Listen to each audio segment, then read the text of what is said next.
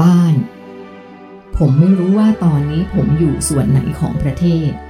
อากาศที่นี่ค่อนข้างร้อนอบอ้าว ผมเดินวนไปวนมาอยู่ตรงนั้นสักพักหนึ่ง จึงคิดว่าคงต้องเลือกเดินไปทางใดทางหนึ่งได้แล้ว ไม่อย่างนั้น คืนนี้มีหวังต้องนอนกลางป่าแน่ ๆ ถ้าโชคดีเดินไปเจอบ้านคน หรือเจอถนน ก็จะได้ขออาศัยนอน หรือขอเข้าเมืองไปด้วย ที่ที่ผมยืนอยู่ตรงนี้ มีลักษณะเป็นป่าดิบแล้ง ดูจากสภาพแล้ว แถวนี้ไม่น่าจะมีสัตว์ป่าอาศัยอยู่ได้ ถ้ามีมันคงอดตายกันหมด เพราะดูแห้งแล้งเสียจนต้นไม้อย่างแทบจะยืนต้นตาย ดินที่นี่แห้งและแข็ง เหมือนกับหิน ไม่มีร่องรอยความชุ่มชื้นปรากฏอยู่ตรงไหนเลยสักแห่ง ผมไม่รู้เลยว่าต้องเดินไปทิศทางใด รู้อย่างเดียวคือกำลังเดินลงเขา เพราะมันง่ายกว่าเดินขึ้น มีจังหวะหนึ่ง ขณะที่ผมกระโดดลงจากเนินดินเตี้ยๆ และหยุดนิ่งอยู่กับที่ ความเงียบก็ปรากฏขึ้น ผมได้ยินเสียงรถยนต์วิ่งอยู่ไกลๆ จึงลองกำหนดทิศทางว่ามันอยู่ทางไหน เมื่อแน่ใจแล้วผมก็รีบเดินมุ่งหน้าไปทางนั้นทันที ผมเดินตรงไปเรื่อยๆ ราวครึ่งชั่วโมง แต่ก็ยังไม่มีวี่แววของถนนสักที ผมหยุดเดินเพื่อฟังเสียงอีกครั้ง แต่คราวนี้ไม่ได้ยินเสียงอะไรแล้ว หรือว่าเราจะเดินมาผิดทาง ผมพูดออกมา พอสิ้นเสียงของผม เสียงในความคิด ก็ตอบกลับมาทันทีว่า ไม่ผิดหรอก เดินพ้นแนวป่าข้างหน้าก็เจอแล้ว เมื่อได้ยินดังนั้น ผมจึงรีบลุกขึ้นแล้วเดินไปตามความคิดที่ผุดขึ้นทันที และก็เป็นอย่างนั้นจริง ๆ ทันทีที่เดินตัดพ้นจากทิวไม้ตรงหน้าออกมา ผมก็เจอถนนลาดยางขนาดสองเลนสวนกัน ถนนเส้นนี้น่าจะเป็นถนนสายรอง ไม่น่าจะมีรถวิ่งสัญจรกันบ่อยเท่าไหร่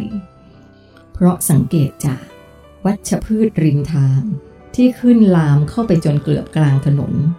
ถึงแม้ว่าตอนนี้พวกมันจะแห้งตายกันไปหมดแล้ว ผมคิดว่าก็ยังดีที่เจอถนน อย่างน้อย ถ้าเราเดินตามถนนนี้ไปเรื่อยๆ ก็ต้องเจอรถยนต์หรือชุมชนสักแห่งอย่างแน่นอน ระหว่างรอรถยนต์ผ่านมา ผมก็เดินตามถนนไปเรื่อยๆ ด้วยตรรกกะเดิมคือ เดินลงเขา ผมเดินบนถนนนั้นอยู่หลายชั่วโมง ก็ยังไม่มีทีท่าว่าจะมีรถยนต์ผ่านมาสักคัน ขณะนี้ ผมรู้สึกหิวมากๆ เพราะน่าจะสัก7-8ชั่วโมงแล้ว ที่ไม่ได้กินอาหารและน้ำ ผมหันซ้ายหันขวา ไม่มีอะไรที่จะพอบรรเทาความหิวได้เลย มีแต่ใบไม้แห้งๆ กับวัชพืชที่มีหนามขึ้นอยู่ข้างทาง ผมคิดในใจว่า นี่ถ้าต้องติดอยู่แถวนี้นานๆ คงอดตายแน่ ทันใดนั้น ผมก็ได้ยินเสียงรถยนต์กำลังขับขึ้นเขามา มันเป็นเสียงเร่งเครื่องด้วยเกียร์ต่ำ ผมเดาว่า ข้างล่างคงจะชันพอสมควร เพราะเสียงมันค่อนข้างดัง เวลาผ่านไปสักพักหนึ่ง ก็ปรากฏเป็นรถยนต์นั่งประเภทแวนกำลังเร่งเครื่องขึ้นเนินสุดท้ายมา ผมรีบชูมือทั้งสองข้างโบกไปมา เหนือศีรษะ ให้เขาเห็นได้แต่ไกล ทันทีที่เขาเห็นผม เสียงเครื่องยนต์ก็ชะลอลงทันที และความเร็วของรถก็ค่อยๆ ช้าลงช้าลง ผมเอามือโบกข้างลำตัวช้าๆ เพื่อเป็นสัญลักษณ์แสดงความจำนงว่า จะขออาศัยไปด้วยอย่างชัดเจน แต่ในขณะที่รถยนต์คันนั้นใกล้จะถึงผมเพียงไม่กี่เมตร เขากลับเร่งเครื่องขับผ่านหน้าผมไปอย่างไม่คิดจะจอดอีกเลย อ้าว ทำไมเป็นอย่างนี้ล่ะ ผมอุทานเสียงดังกับตัวเอง ผมมองตามหลังรถคันนั้นไปอย่างไม่ละสายตา โดยหวังว่าเขาอาจจะเปลี่ยนใจหยุดรับผม แต่ก็ไม่เป็นเช่นนั้น เขาขับห่างออกไปเรื่อยๆ จนลับสายตา ผมยืนอยู่ตรงนั้นโดยไม่เดินไปไหนอยู่สักพักใหญ่ๆ ที่หยุดเพราะว่ายังตัดสินใจไม่ได้ว่าจะเดินลงเขาต่อ หรือจะเดินขึ้นเขาตามรถคันนั้นไปดี ผมไม่แน่ใจว่าหากเดินลงเขาตามตรรกะเดิม มันจะยิ่งทำให้ผมห่างไกลเมืองไปเรื่อยๆหรือเปล่า ปัญหาใหญ่ของผมคือ ตอนนี้ไม่รู้ว่าตัวเองนั้น อยู่ตรงพิกัดไหนของประเทศ และอยู่ใกล้อะไรทำไมรถคันนั้นถึงไม่จอดรับเรานะ ผมถามในใจพร้อมกับก้มมองดูสารรูปของตัวเอง และผมก็รู้คำตอบทันที ตอนนี้ลักษณะการแต่งตัวของผม ดูแล้วน่าจะเหมือนกับชาวเขาเผ่าใดเผ่าหนึ่ง คือใส่เสื้อที่มีลักษณะเป็นผ้าฝ้ายทอมือ ใส่กางเกงเอวหลวงขายาว ด้านหลังสะพายกระบอกไม้ ที่บรรจุรูปของเดวินไว้ และที่สำคัญที่สุดคือ ที่ใต้ผ้ารัดเอวด้านหน้า มีมีดเล่มใหญ่เหน็บอยู่อีกหนึ่งเล่ม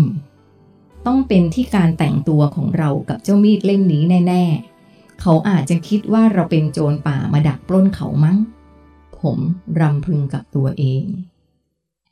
ผมเดินวนไปวนมาอยู่ตรงนั้นสักพักใหญ่ ๆ มารู้ตัวอีกทีพระอาทิตย์ก็เริ่มคล้อยต่ำจวนเจียนจะรับขอบฟ้าเต็มที ผมจึงตัดสินใจรีบเดินลงเขาต่อดีกว่า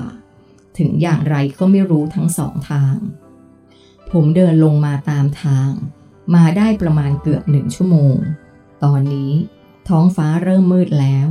อยู่ๆผมก็ได้ยินเสียงรถยนต์ขับลงมาจากเขา ผมจึงหยุดรอเพื่อเตรียมตัวโบกรถคันนั้นทันที คราวนี้ผมย้ายเอามีดที่เน็บอยู่ด้านหน้ามาไว้ที่ด้านหลัง แล้วก็หันหน้าเพื่อไม่ให้เขาเห็นว่ามีอะไรหนิบอยู่ ผมเห็นแสงไฟหน้ารถ สาดลงมาตามทางที่โค้งไปโค้งมา ขณะกำลังปล่อยตัวลงเขา เมื่อมาถึงตรงจุดที่ผมยืนอยู่ เหมือนกับว่า คนขับไม่ทันรู้ตัวว่าจะมีใครมายืนโบกอยู่ริมทางในเวลาค่ำมืดอย่างนี้ ประกอบกับจังหวะที่รถกำลังลงเขา จึงทำให้รถคันนี้ ขับเลยผมไปหลายสิบเมตร ก่อนจะเบรกอย่างแรงเพื่อจอดรอ ผมจึงรีบวิ่งตามไปทันที รถยนต์คันนี้เป็นรถกระบะแบบมีแคป หลังกระบะมีสิ่งของบรรทุกอยู่บ้างเล็กน้อย ขออาศัยไปด้วยคนได้ไหมครับ ผมแสดงความจำนงทันทีที่เขาเลื่อนกระจกลงมา จะไปไหนล่ะ คนขับเป็นชายวัยกลางคนตะโกนออกมาจากที่นั่งของเขา ผมจะไปกรุงเทพครับ นั่งกระบะท้ายได้หรือเปล่าล่ะ ที่นั่งเต็มหมดแล้ว เราก็จะเข้ากรุงเทพเหมือนกัน ผู้หญิงคนที่นั่งข้างคนขับบอก ได้ได้ได้ครับ นั่งได้ครับ ผมตอบ ได้ก็ขึ้นมาเลย ผู้ชายคนขับ พูดพร้อมกับโบกมือให้ขึ้นรถ ขอบคุณมากครับ ผมรีบกระโดดขึ้นรถทันที บนกระบะท้ายมีสิ่งของวางอยู่บ้างไม่มากนะัก พอมีที่ให้ผมเหยียดนอนได้อย่างสบาย แถมยังมีกระเป๋าเสื้อผ้าสองสามใบ และกระสอบบรรจุข้าวสารอีกหนึ่งกระสอบใหญ่ ซึ่งเหมาะสำหรับให้ผมใช้หนุนนอนอีกต่างหาก